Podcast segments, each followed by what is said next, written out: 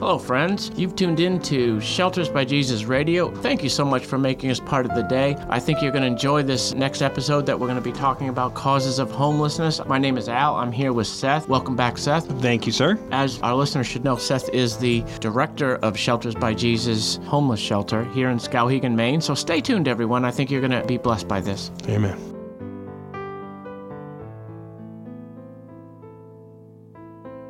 So, Al, we wanted to share a little bit on statistics. I know you want to get into talking about some of the causations. Well, we are talking about causes of homelessness, and in our previous two podcasts, just as a matter of review, we did talk about mental illness being a big one and that it Yeah. does affect it. However, we did talk about that the Lord can meet people where they're at. We're not equipped to handle everyone, but we do endeavor to spread the gospel as a starting point. We have seen people getting healed from various degrees too. You also talked about uh, some other causes, which we're going to get into, but you got a verse. It's interesting. I I'm do. like before we got before we got ready, both Seth and I said like, okay, let's get our verses ready. He's like, yeah, I just have one right here, and then I says, I have one too. It isn't Matthew eight twenty, is it? And he goes, he smiles. He goes, well, why, yes, it is. It is. So why don't you go ahead and read that one, Seth? I will. So, the point I want to make with this, Al, is that the Savior we claim to love so much and want to serve was homeless. yeah.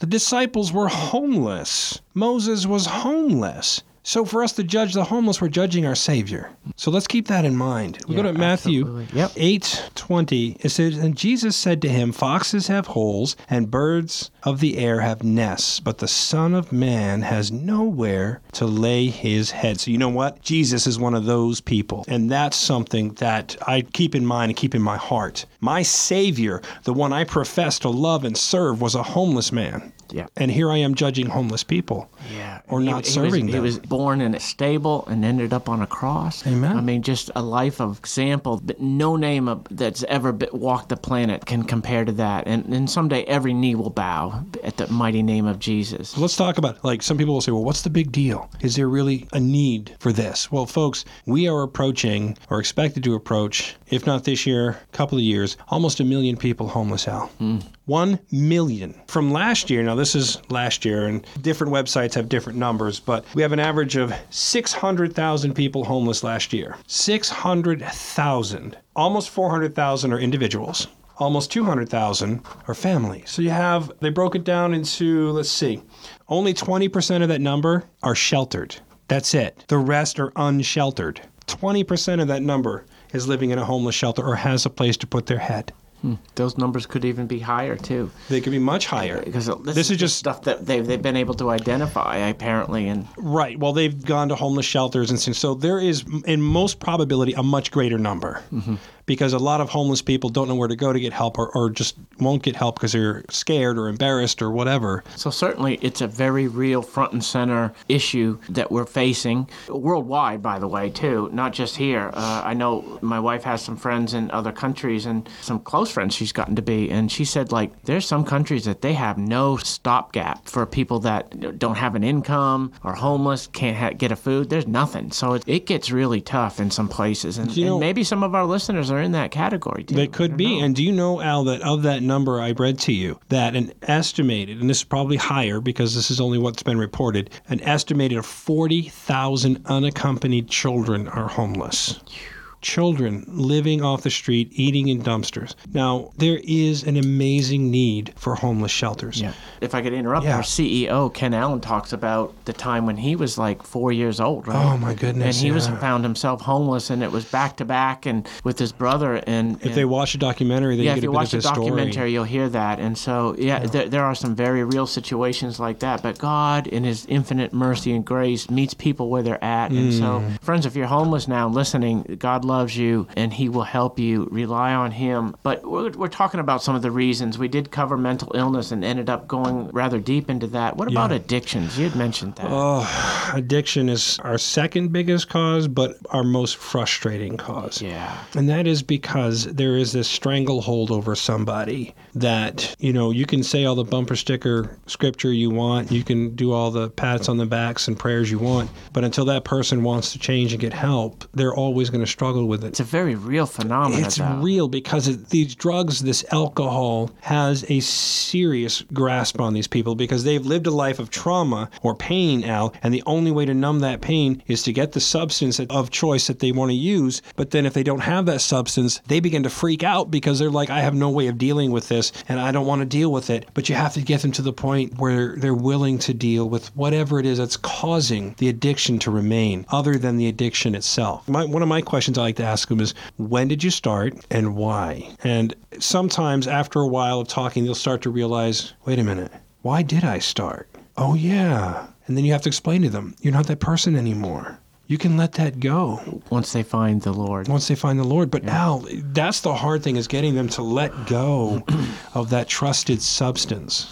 Well, it's a tough situation. There's no question about Mm. it. And so, like, I, I do tell people, you know, it's frontline stuff, very rewarding here that we're Yeah. involved in. Yeah. But we do have people that come in and there's addiction. Whereas we want to try to keep it a safe place. We do have understandings. There's actually a contract where we say, look, you know, you can't be doing this and that. No drinking and drugging, to put Right. it simply. Right. So, I mean, God gives us some grace. But that being said, some people make still continue to make the wrong choices and then will. they've lost a big opportunity. Um, Yeah. But there are some people that then say they want to get free. There are. There and are. you and I have both seen some people get free Yes. from that, and it is an amazing thing. Now, there's also some people that are in the middle of it right now, and they're caught up in it, and it's hidden. That kind of stuff gets hidden. Mm. Right. You know, that they're pretty cool for a little while, but you get a little, give them a little money, it's, it's not a good situation. then yeah, then their addiction reveals itself. and then they go, you know, they, they check out for a little while, and then we might see them uh, three or four months later back with, after the money's run out. So it's, it's a tough thing to be in,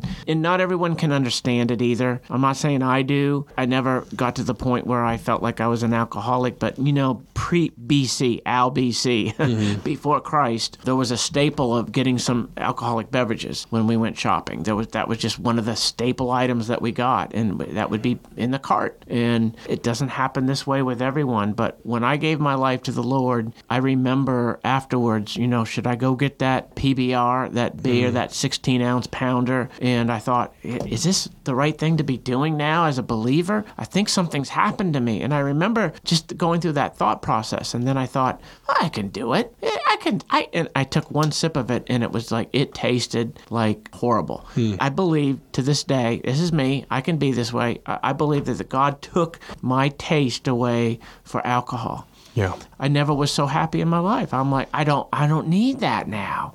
I found another world out there that I didn't really know existed. And so I found fulfillment in something other than that. And so, yes, and there were some other things that God just helped me get rid of right Yeah. away. Now, Yeah. Mm. that doesn't happen with everyone, but it can. It can happen, with and God everyone. can clean out your closet, and He will help you to do that. The biggest frustration now with dealing with addicts is this when they slip, fall off the wagon, whatever you want to call it, it can feel personal. And you could judge them and say, well, okay, you know it's not right. Why are you still doing it? And I think that reveals someone's lack of understanding of addiction. Now, here's something Pastor Barry says, and I agree with him. We all have them. we, everybody in this world has an addiction, whether it's video games, pornography, food, cigarettes, beer, drugs, you know, Adrenaline rushes. adrenaline anything, rush. All kind of thing. Every person has an addiction. Now, the only difference is, is some are legal, some are not. Some are moral, quote unquote, some are not. And so, understanding, first of all, that we all have addictions really helps me to understand when somebody slips off the bandwagon, man, I could do that too. I could be that person too. There, but by the grace of God. but God, but by the grace Right. of God. Well said. I, I mean, my wife and I sometimes we get a little frustrated with some of the neighbors where we live, and because they're just partaking, and I mean, we call it partying, but it's not a party. It's it's getting inebriated or mm-hmm. drugged up to, to kind of numb whatever pain is going on. But I'm, I know she's reminded me, you know, like, but for God, we could be just like them too. Mm. And so we, we want to try to have that place for compassion, and certainly it's a God-given thing. We're made in His image, and so we have that compassion. We talked about the fruit of the Spirit and being kind and that sort of thing, and so and gentle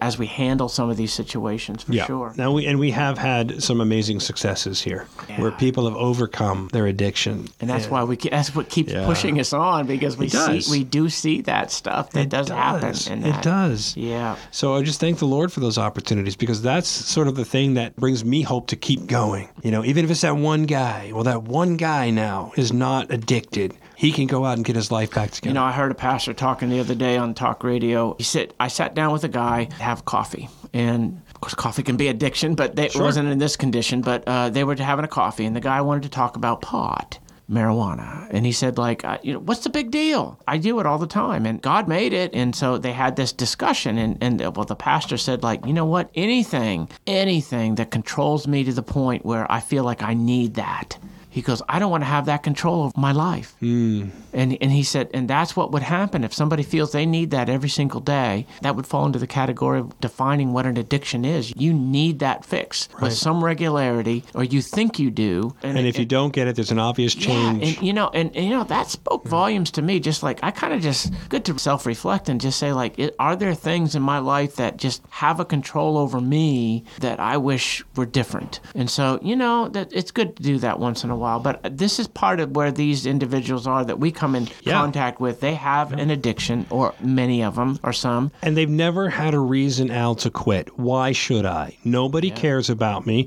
I can't find a job. I'll never get things straight. You don't know about me and my life. I'm so messed up. Why should I even bother to try? So now we have to show them that there's a reason to try. Yep. There's a reason to get off these things. There's a God who loves you. There's a God who didn't just make you, but has a plan for your life. Yes. And if you'll learn to give things over, He will give you that plan. And you can be a completely changed, different person.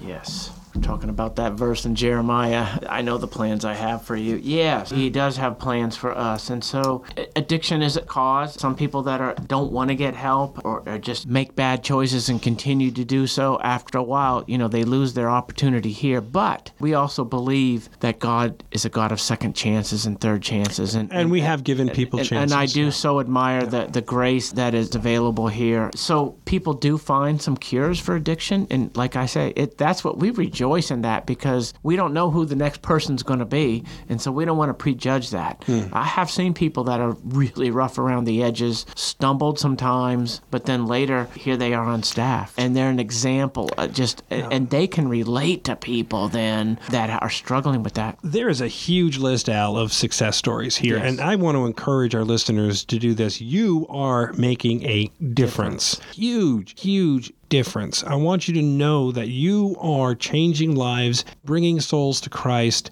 getting people back on their feet. We're not a place simply for people to hang out. And that is something I have always been passionate about. If people come here, first of all, I believe this, Al, that everyone who comes here is sent here by God. Mm-hmm.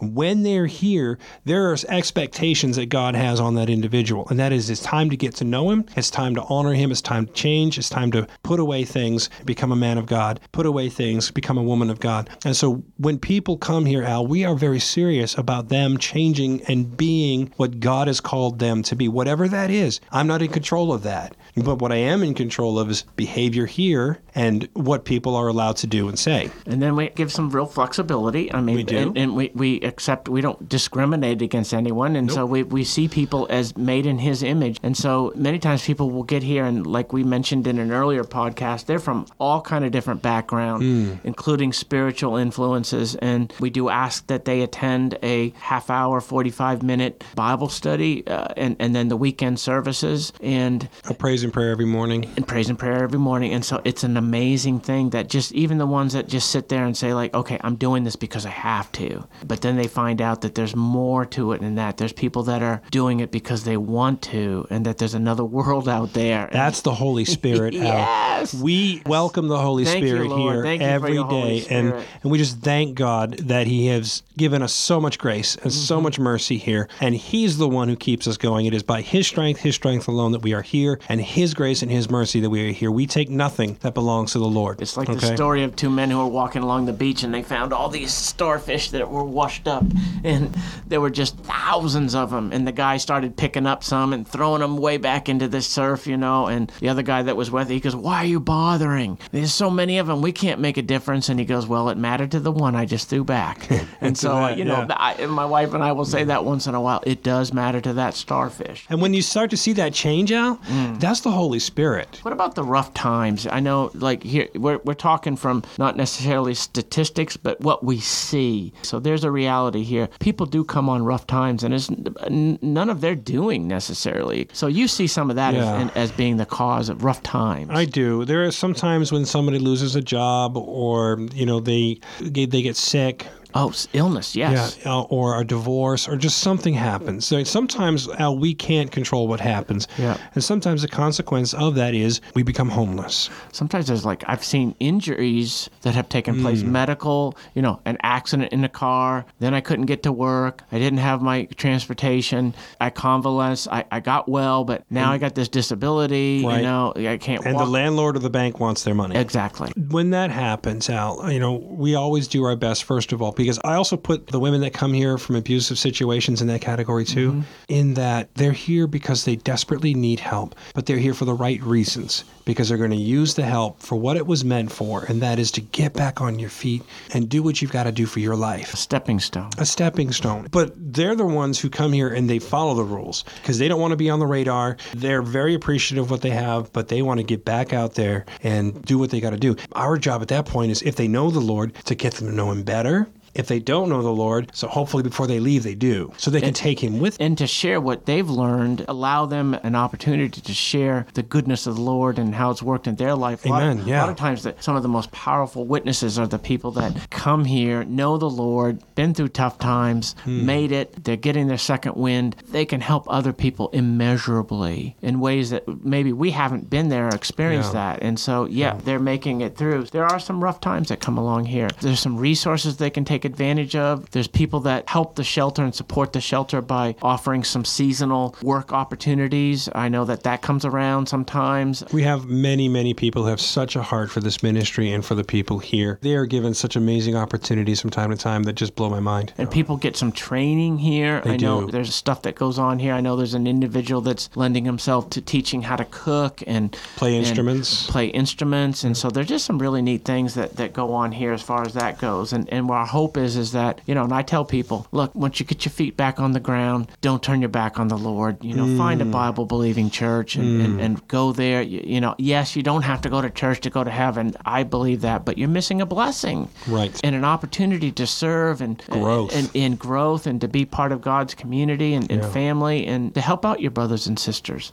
You know, I grew up in an abusive house, Al, when I had a stepfather. And one day I remember I crossed his view of the TV. And so he launched up from the couch, grabbed me by my throat, picked me up off the ground, and started pounding me in the stomach because I crossed the view of the television. And I was just on my way to my bedroom. I'm sorry. You know? Well, I- I'm not. And I'm okay. God got me through it. God made me stronger. And I'm thankfully I'm not like that man. I am what God made me to be as far as a husband and father goes. And I praise him for that. So he gets all the glory for that. I'll never forget when James was here and he talked to his dad and how his dad started, Hmm. you know, railing on him. And he said to his dad, like, Dad, weren't you ever a young kid before? And his dad just broke, Hmm. Yeah. realizing that he had become his father Right. and was somewhat abusive. And so that, Yeah. I'll never forget that. Well, it was good. And the, Yeah. the point I wanted to make there is that abuse shouldn't be happening. It's scary, it's damaging, it's evil, Mm. and it shouldn't be happening in your home. They'll threaten their lives or pull out weapons, or I personally don't understand that mindset.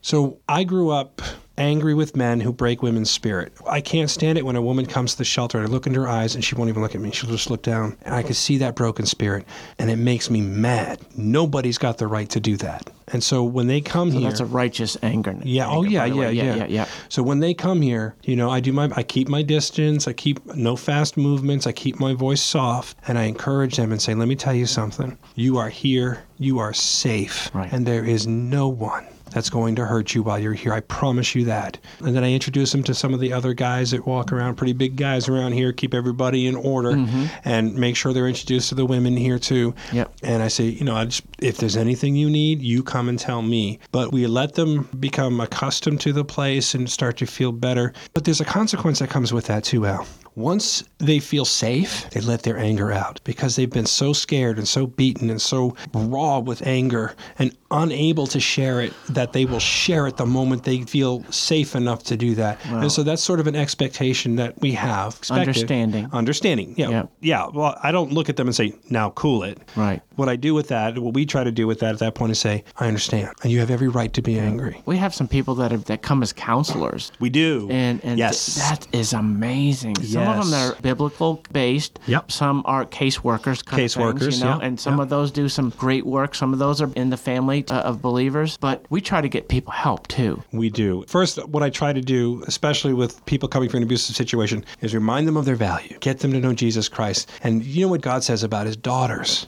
Mm, pure, white, precious. And I want to remind them of that. Shining stars. Yes, that what you went through, you shouldn't have had to have gone through. But there is hope for you. You have a God now, a Father now, who wants to protect you and guide you. And so that's what we try to do and, and get them back on their street and, and get them feeling confidence about who they are.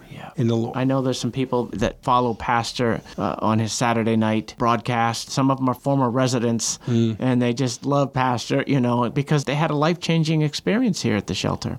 Pastor's amazing. You know, I, I'll be honest with you. If I didn't meet him, if God didn't arrange that meeting, I don't know where I'd be right now. Because I, can't imagine my life outside of this ministry. I love the words to Third Day where it says, Cry to Jesus. It says, There is hope for the helpless, rest for the weary, love for the broken heart. There is grace and forgiveness, mercy and healing. He'll meet you wherever you are.